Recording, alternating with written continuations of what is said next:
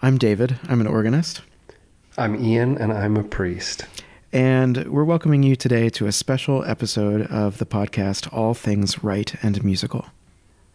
In this episode, uh, I'm going to be joined by a couple special guests, and we are going to nerd out musically about the Festival of Nine Lessons and Carols from King's College, Cambridge. Ian, did you listen to the Nine Lessons and Carol service on the radio? You know, I did not this year, um, and I, I I heard a, from a number of people who normally do who who did not this year for whatever reason. Yeah, well, I mean, one reason we get into this in our conversation. One reason could be that it ended up not being um, a live broadcast this year. Right, yeah. right. I, I, I wonder if that just sort of um, broke the magic or something. Well, it, it is. I mean, it is an interesting issue, and, and maybe something we could talk about in a future episode. You know, what does it mean um, for a service to really be live at a certain time and place, and to be able to to tune into that live stream or live broadcast? Yeah, because it's something you know, it's something we've all sort of wrestled with. I think during this time, how how we're presenting how we're presenting worship sure. to each other. Yeah, it is. I mean, and and yeah, that's a that's a we we should can and should have another conversation about that because it's uh it's it's just it's it's fascinating um, the ways that we're that we're forced to think about liturgy that we haven't really before. Right. So, without any further ado, here is my conversation with Jessica Nelson and Michael Smith.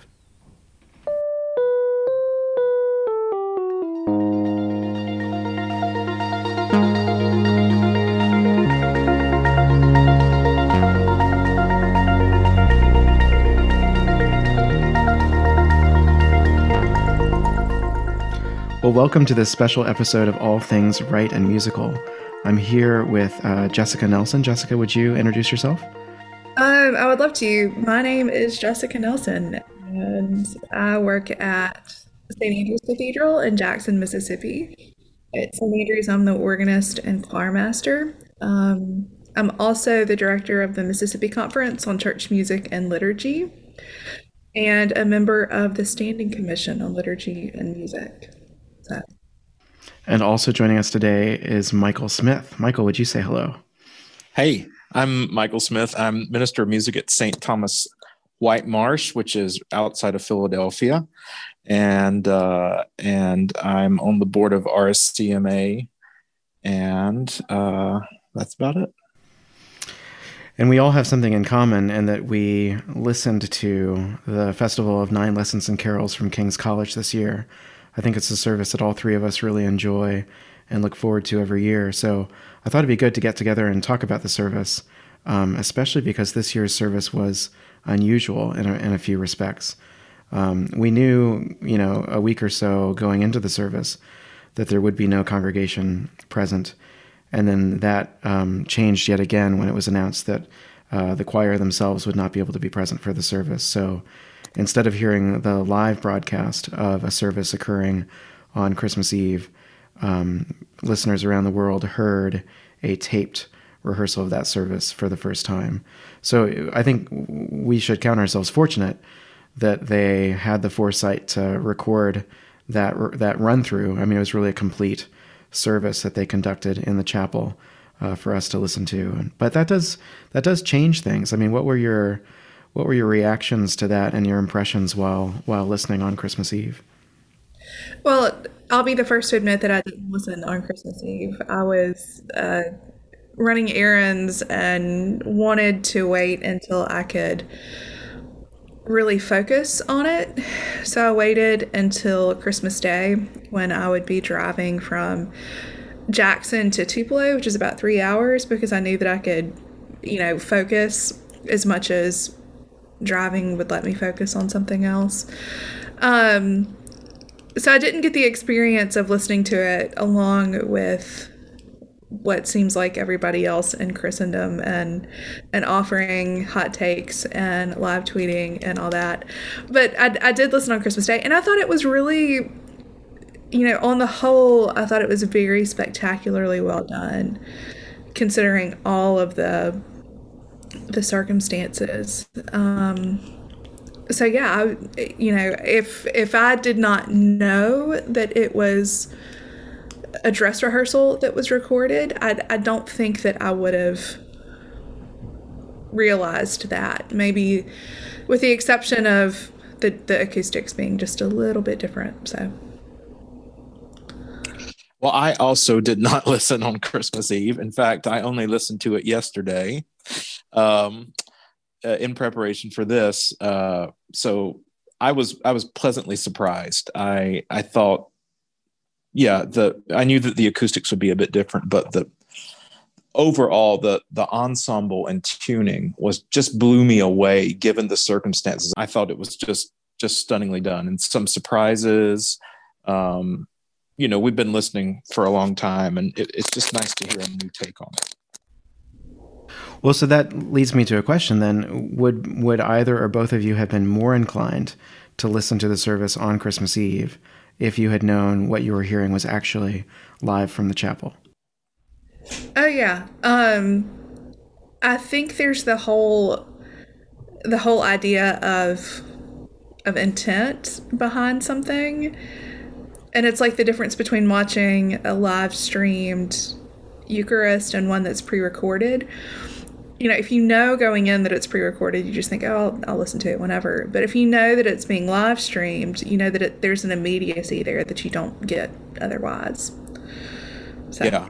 I, I, I don't know. I, I was, I was working my butt off this Christmas Eve, as I know you all were, and I was in the office at 9 a.m. Um, so I don't know if I would have listened if it had been live, but the one thing that makes me listen when it is live is there there's that magic moment right after Michael Barone stops talking and um, you hear the the D F sharp G and the whole world seems to breathe together waiting for the the entry and and and when you're like when I'm usually watching I'm on Twitter and people are commenting and it feels like something I'm doing with people that I've that I've known and people I've just met. It's it's just a really cool experience to listen together. Yeah, I had I had a similar feeling. Um, but I did, uh, you know, that that morning in the United States, uh, because it airs at, at 9 a.m. Um, in my time zone, I made a point to listen, and I in fact invited my choir to join me on Zoom.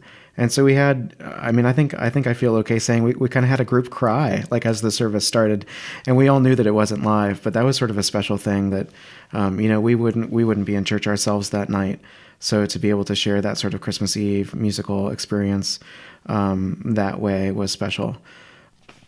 But what about um, what about the service itself? I mean, you mentioned it was immaculately sung.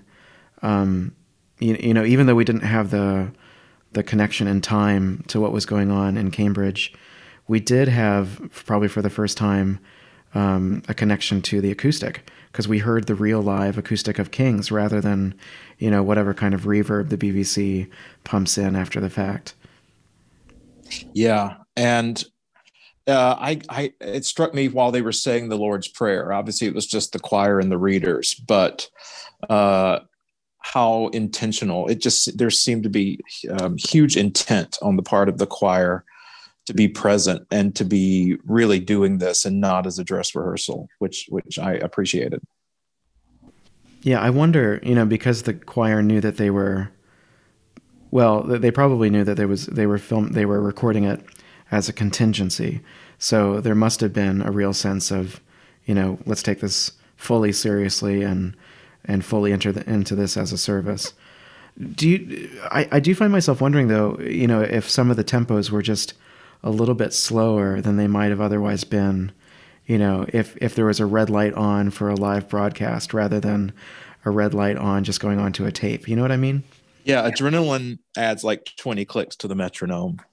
Yeah. Yeah, and just feeding off the energy of the people that are there listening in person. Sure, but but you know, again, they they no matter what, they knew that they wouldn't have that. So like, even the quote unquote live service that they were planning for on on the twenty third, uh, the twenty fourth, um, how much adrenaline would there have been in in that empty room, knowing that it was yeah. going out live? I mean, that's a hard that's a hard thing to know. That that hypothetical. I did think some of the tempos were slower than usual, but like for of the Father's Love Begotten, that was almost in one, which which was really cool to hear. Um, so there was enough variation. Some things that I would expect to be fast were slow, and some things that I would expect to be slower were faster. I think it may just be, you know, Daniel Hyde's uh, sort of take on on tempo. Yeah, and I think you trade some of that exuberance. Um, what you got from that trade was just a remarkable amount of control, and especially over the phrasing um, and pre- precision, um, which I thought was really remarkable. Um, but Michael mentioned of the Father's Love Begotten. What struck me the most about that was the organ registration. It was like, like this huge full registration, and that's not it's not something I typically associate with that text or with the chant, but it worked so incredibly well. Like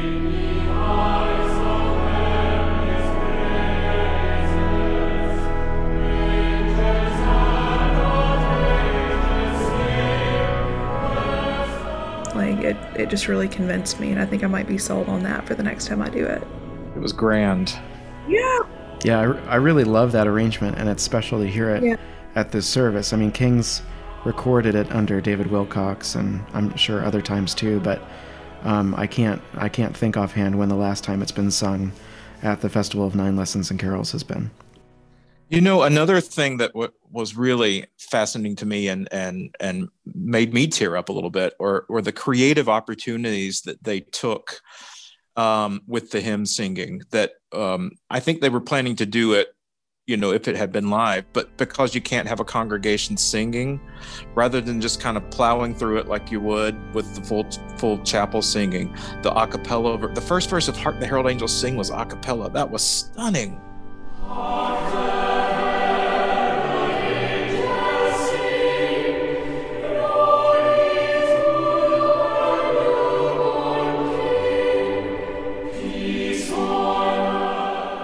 Really creative, turning things on their head, uh, and and and and taking that what could have been a challenge and turning it to a creative opportunity. Daniel Hyde mentioned that in his, his little introduction, which I guess was for uh, Minnesota Public Radio, that since they couldn't sing hymns in their normal way, they, that they would pay particular attention to making those interesting and creative and, and feeling like there was some some contrast between that and the anthems. And I think that that was really successful. Yeah, someone was was commenting, you know, what a shame it is that we didn't have the David Willcocks chord on Word. We had a very similar chord, but we didn't have the chord that people are so obsessed with.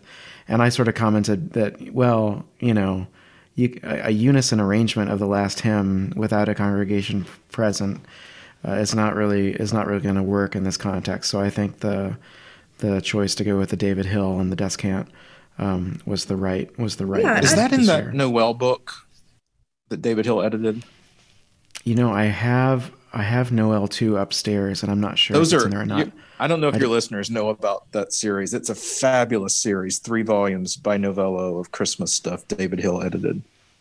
We'll make sure that we we link to those books in the in the show notes so people can can peruse them.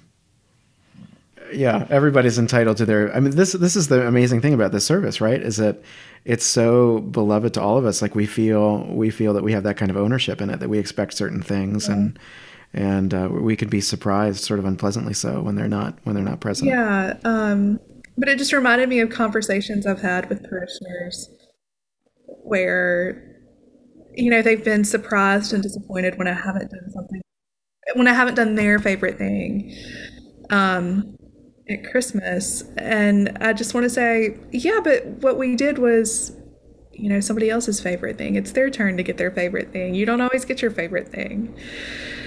But it is weird that we all feel this like ownership over what somebody 3,000 miles away is doing.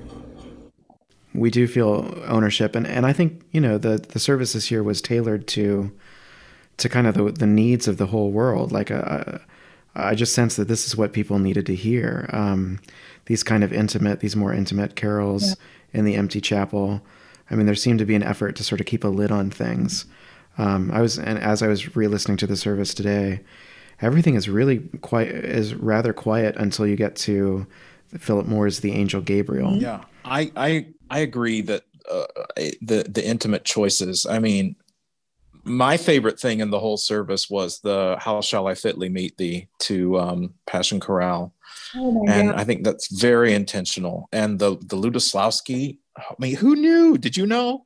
No. Well, well, our podcast listeners knew because I, I aired it in the preview. But the the recording that I aired in the preview um, was for trebles, and it was also piano and trebles, and it's exquisitely sung. I'll I'll link to it again in the show notes to this episode.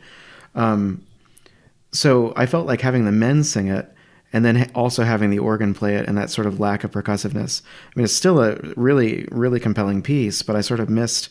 I missed hearing it in the range that he wrote it, and I missed the percussiveness of the piano. And I know this is heresy. I almost wish they had wheeled out a piano for that. Or just, I don't know, maybe beefed up the organ registration slightly. I think it could have used a little bit more, mm. a little bit more chiff or a little bit more definition or something. Um, I had seen some comment about how shall I fitly meet thee set to the Passion Chorale. Um, but it still almost overwhelmed me when I heard it.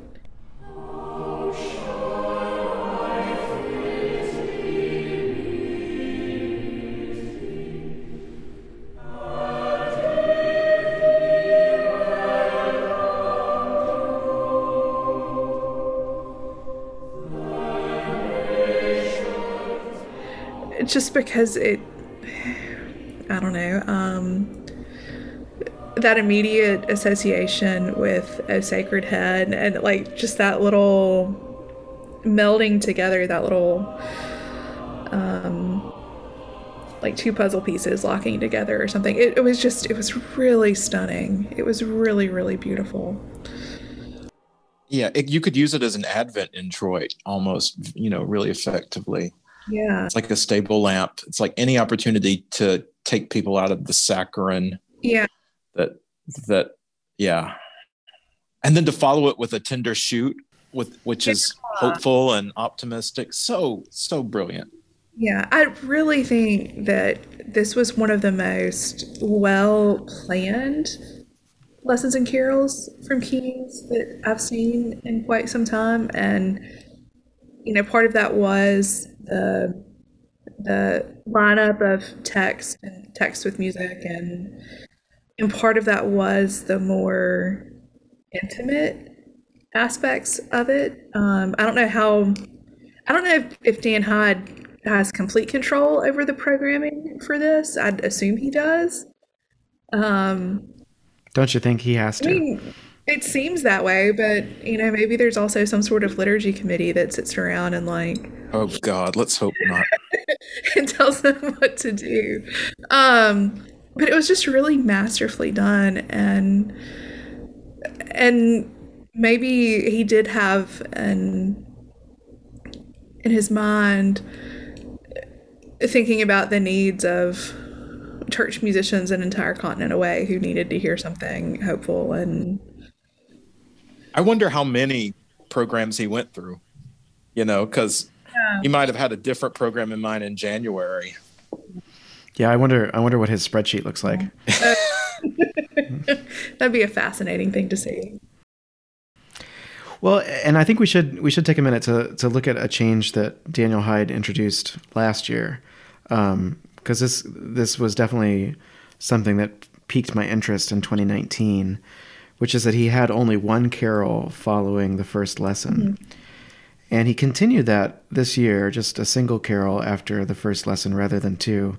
And I think in a way it maybe helps the service sort of get off its feet uh, or get onto its feet a little bit faster. Hmm. But he, he sort of took that a step further this year by moving the um, Adam lay ybounden by Ord so to the point that it was actually sung before the first lesson. Yeah.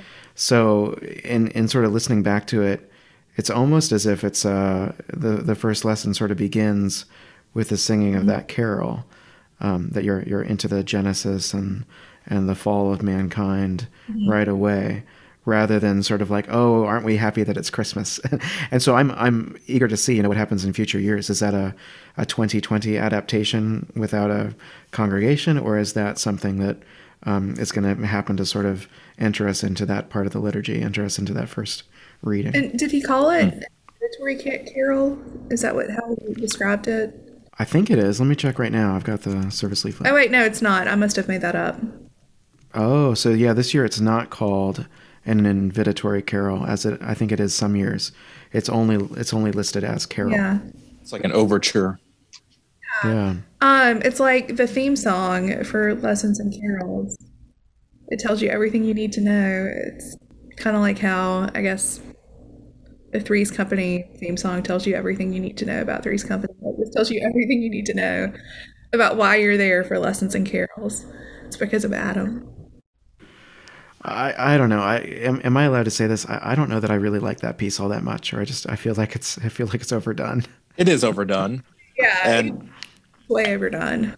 I yeah, it's a good piece and it's overdone.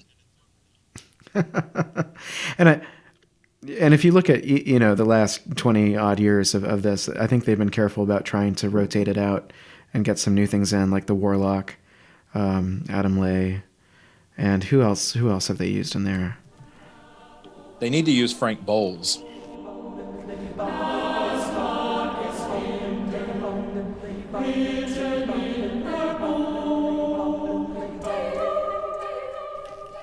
Well i was going to say i mean you can sort of have your pick of of uh, composers settings of, of this text these days it's like every almost everyone seems to have written one frank boles Yeah. is a very good one i understand people are very fond of that. I don't know that one. I'll have to find it. Oh, it's make your organ scholar play it though. It's really hard.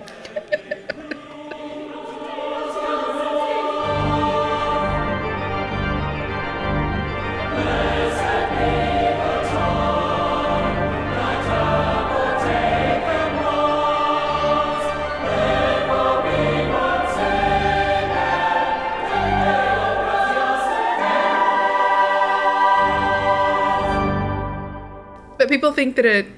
Some people think that it doesn't count unless it's the Ord or the Warlock. Yeah. Um, those people would be wrong. I'd like to talk about the Moore. yeah Which one? At the Angel Gabriel. Oh, oh, yeah. Like it was so angular and just kind of wild and wonky and but I loved it. I thought it was really successful. But then it, he takes it down with then Gentle Mary, you know, and one treble sing to me be as it pleaseth God, and everybody else comes in. She said. Yeah, yeah, yeah, yeah. Oh, I'd forgotten about that. That was fantastic.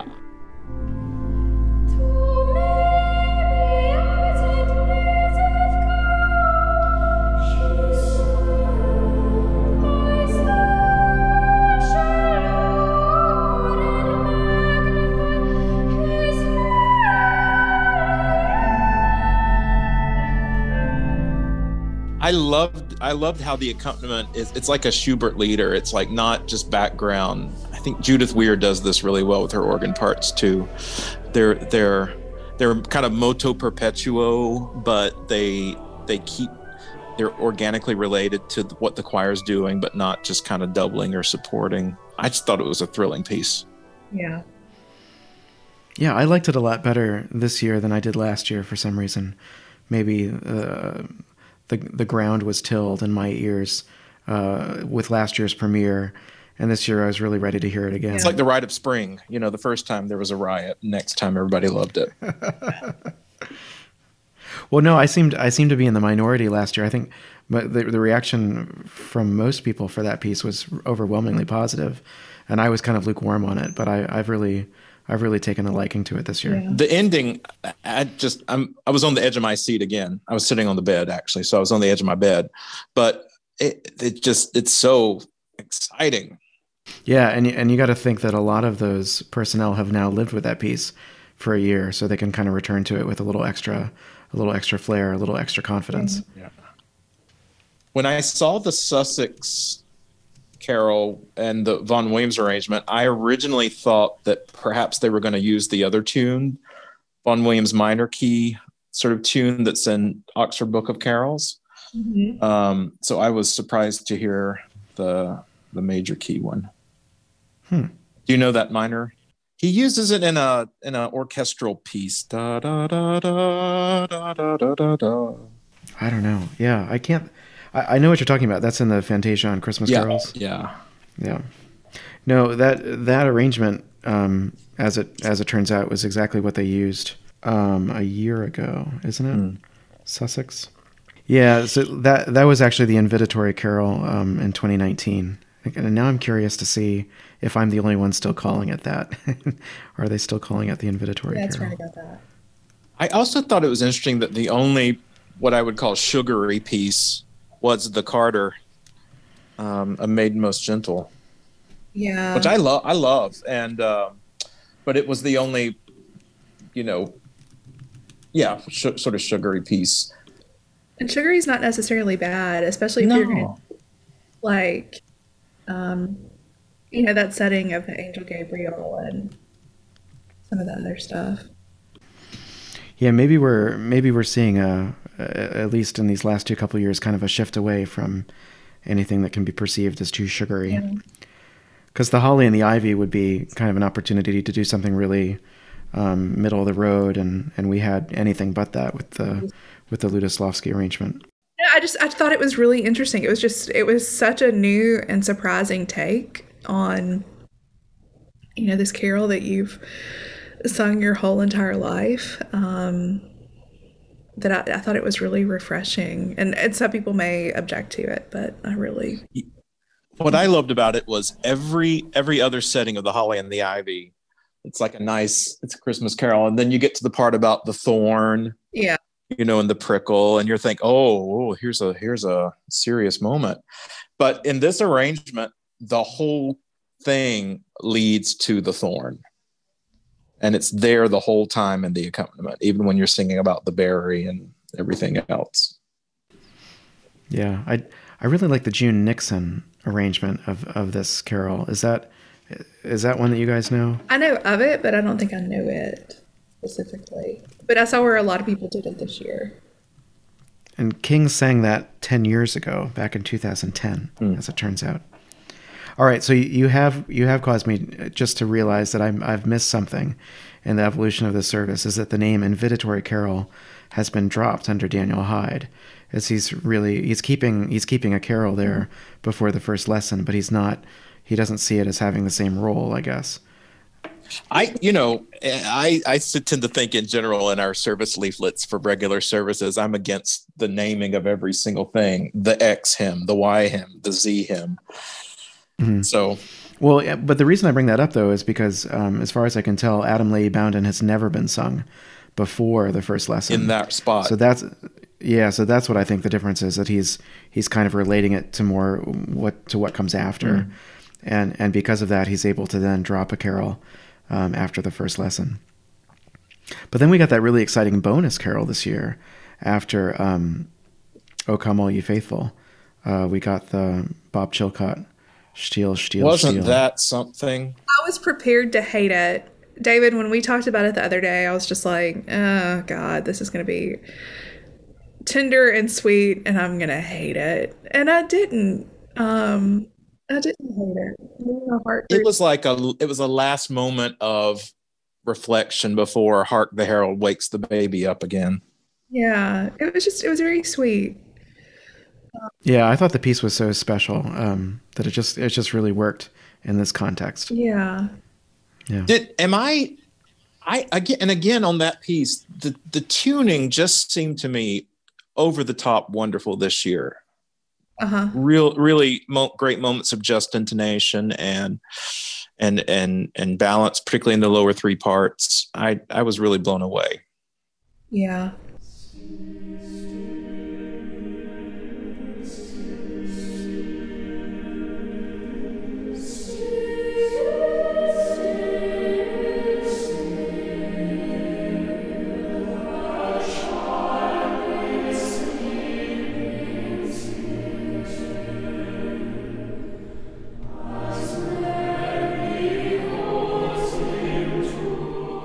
Yeah, I think you're right. The the technique that we were hearing from the choir is really second to none. Um, the the unified sound that the men had in the in their in their piece, the holly and the ivy. I mean, I, I wasn't I wasn't wanting anything more technically from the choral sound. It was it was simply about the choice to use to use the music in that range um, that I that I was wondering about. Hmm.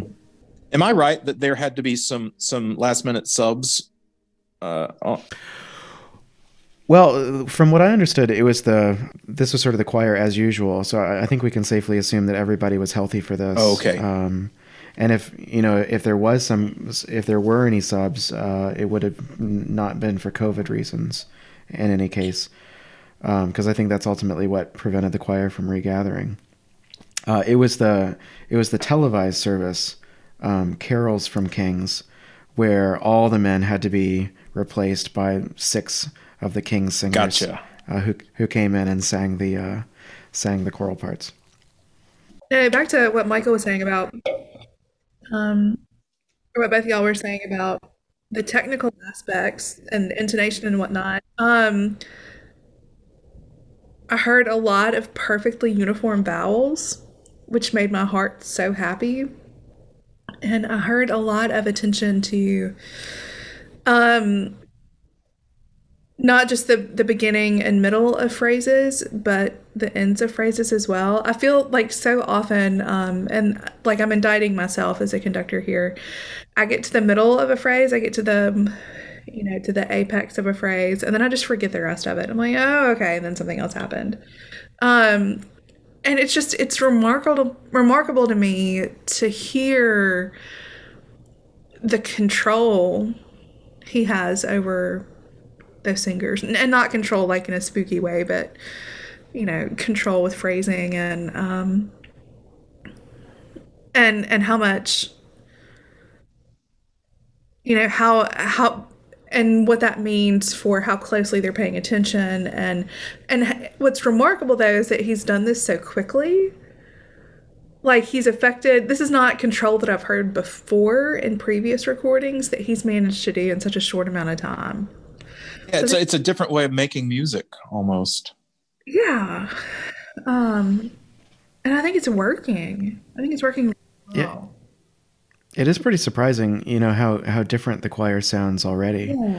Um, so I just, I had on um, one of those, uh, what I originally purchased as a two CD set of, I, I, guess what was a recording of a live service back in 1998, I think it was. Mm-hmm and the choir really sounds. Um, I was listening to one one piece in particular, um, a, a, Ledger arrangement of the Sussex Carol, I think, and the choir was singing very fast and just sort of slightly on edge and you know slightly slightly out of control if you want to if you want to use that comparison. Um, and I just you know I, I, I don't think we're going to hear anything quite like that from a young Daniel Hyde, and I mean I very seriously wonder if um, Stephen Cleobury felt that the service needed to be compacted into 90 minutes uh, for broadcast reasons, and if that actually led to some faster tempo choices. Because yeah. I don't think Daniel Hyde has any such compunction. Mm. I mean, you see you see the the multiple additional verses of "Oh Come All You Faithful," and you just can't think that this is someone who's preoccupied with time in any way. Yeah. But I was super excited to hear the Lo Star-Led Chieftains verses first because that's my favorite and I always want to bust it out again at Epiphany. So, and maybe I'll do that this year. So yeah, maybe it's only the one extra verse, but somehow it feels like more. Just feels like a lot more of that hymn than we've ever a had. A lot more, and I think it would be really interesting to take um, to, to take and compare Cleobury recordings to Daniel Hyde recordings of the same piece, just just to kind of identify some of those differences. Um, and it's not that it's not that I think Stephen Cleobury is not as good a conductor as Daniel Hyde. I just think they have different priorities, and that's okay. Um, it's totally fine.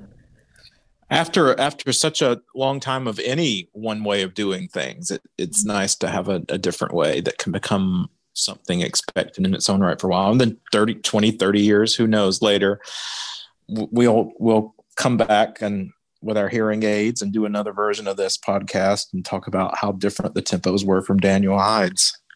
Yeah. Yeah, that's right. Well, I mean, and one one nice thing is we have a point of comparison from like a, a quote unquote normal year's service. Mm-hmm.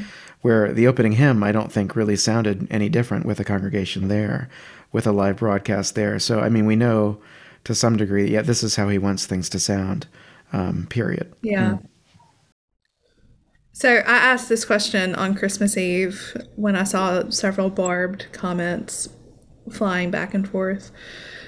Do you think that Daniel Hyde was sitting in his apartment somewhere in Cambridge, um, listening to all of our lessons and carols and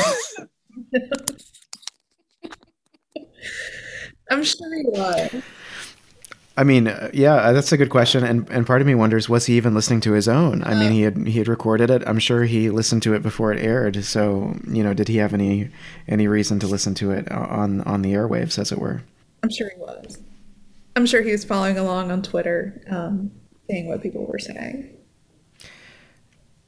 But that that is an interesting thing. You know, we have been so enmeshed in this world of recording and putting things together and trying to live stream things when possible that you know to to con- to consider that this service too is now faced with some of those same sort of theological um, questions. That's just sort of a sort of an interesting place to find ourselves at the end of this year. Yeah, and you know, there's some it, it does make me feel some sort of strange sense of camaraderie with this person that I have never met before and who would not know me from um, Adam's house cat. That, oh, you know, Daniel Hyde has had some of the same struggles that I have this year. That's, you know, it, it's not that I have any satisfaction that either one of us has struggled about anything, but it's just, there's something, um, there's something reassuring about knowing that, you know, he's probably also sending out part recordings and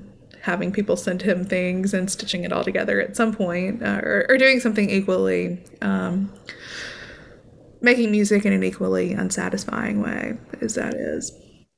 Yeah, no, no, no part of our profession, from you know the the pinnacles down to, you know, some little bitty parish out in the middle of nowhere, has been untouched by this.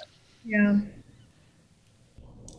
one thing we didn't talk about was um, David Hill's arrangement of "Away in a Manger," which is another standout for me. I mean, it was nice that um, David Hill is a name that ha- has never appeared on a music list at, at this service, right? as far as I know. I don't think he has. Um, and to have two things by him, to have a descant and also this carol arrangement was really nice. It was sumptuous and I did this year. We did Bethlehem Down on Christmas Eve, but I instead of the original version, we did David Hill's arrangement, which has um, the first verse just men in unison accompanied, and the third verse, the the you know, clothe him in grave clothes, is just uh, trebles with uh, accompaniment, and both of the accompaniments are just heart wrenching alternate harmonies, and I I it just I've known David Hill stuff for a long time, but that experience of mine and then seeing these two on the program, I, I think we may see a lot more.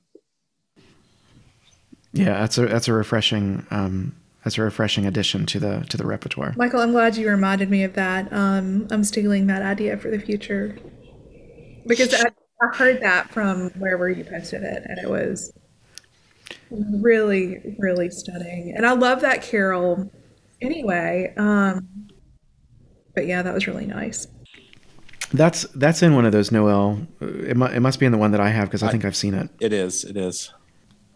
It just again, you know, just because talking about arc and phrase and attention to detail, I thought in the dark, bleak midwinter, which you know we could all do in our sleep. Um, tiny little details like in the tenor solo, uh, the ox and ass and camel, comma, which adore. Both the soloist and the organ were like mind meld yeah. uh, there to, to set that off.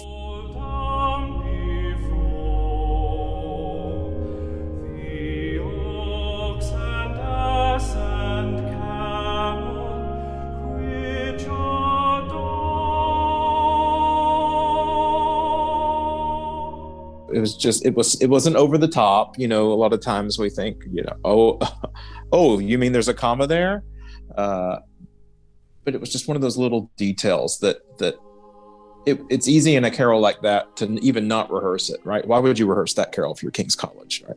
Yeah. It's dark, right? Here we go. But he does it in a way that doesn't call attention to itself. You Yeah. know what I mean? It's like it's not like he's saying that he wants everybody to notice that he noticed that punctuation. It's done in a way that's relatively unfussy, but you know that it took like several repeats of it to get it that way. You know that he attended to it. Yeah. Like how you use your time in preparation for a service matters. Yeah. And those little details do matter. Yeah, and it's it's little things like that that gave the service a special sense of, you know, really treasuring, really hanging on every note, on every phrase. Um, that this this music, this offering, this ability to sing together, is so precious. Uh, something that we've even that just that simple act of gathering together is something a year ago we didn't even really consider um, ever being in question, but now of course we we do every day. So. Yeah, I'm expecting and I'm hopeful for all of us that that choir enrollment is going to be a boom next fall. Yeah, it better be. Well, you all, this has been a delight. Thank you so much for for chatting about the service with me, and and Merry Christmas to you both. Merry Christmas. And thanks for having me. I appreciate it.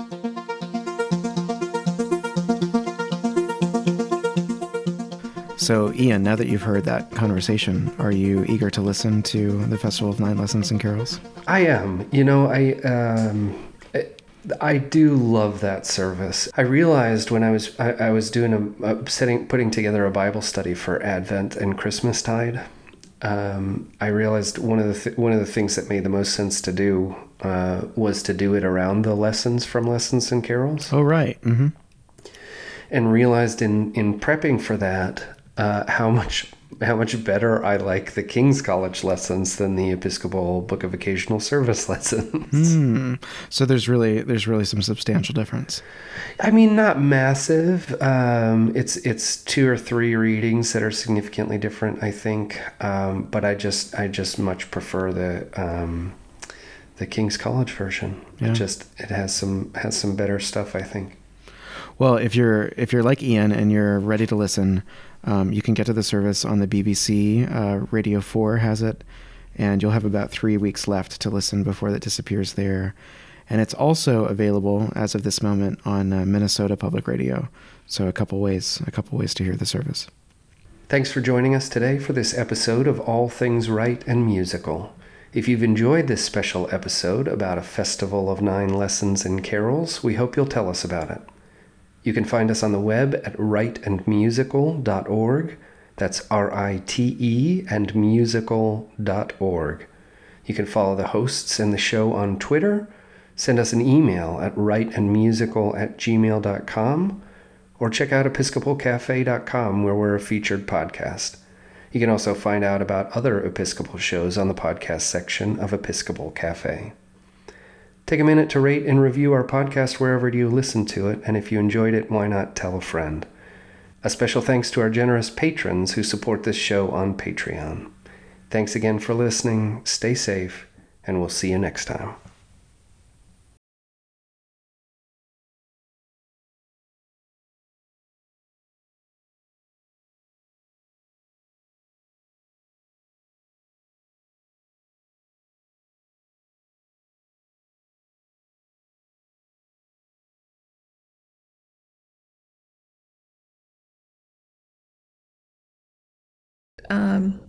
Michael, do you want to know what I learned when I was preparing my little lessons and carols talk for David's church? I would love to, to know what you learned. You can put this in your in your trivia file, and I'm and I keep meaning to like follow up on this and um, you know Google it some more. So Bishop Benson, who started lessons and carols at Truro, Right. Bishop Westcott, for whom Westcott House at Cambridge is named, were the founders of the Cambridge Ghost Society. Like they were right. They went around investigating paranormal activity, and I find this like so amazing. You know, learn more about it. That's fascinating, and it's it's the same same time period as Ralph Adams Cram and all that weirdo woo woo stuff that they were into. They, I don't know, maybe they were. It must have been uh, really interesting people.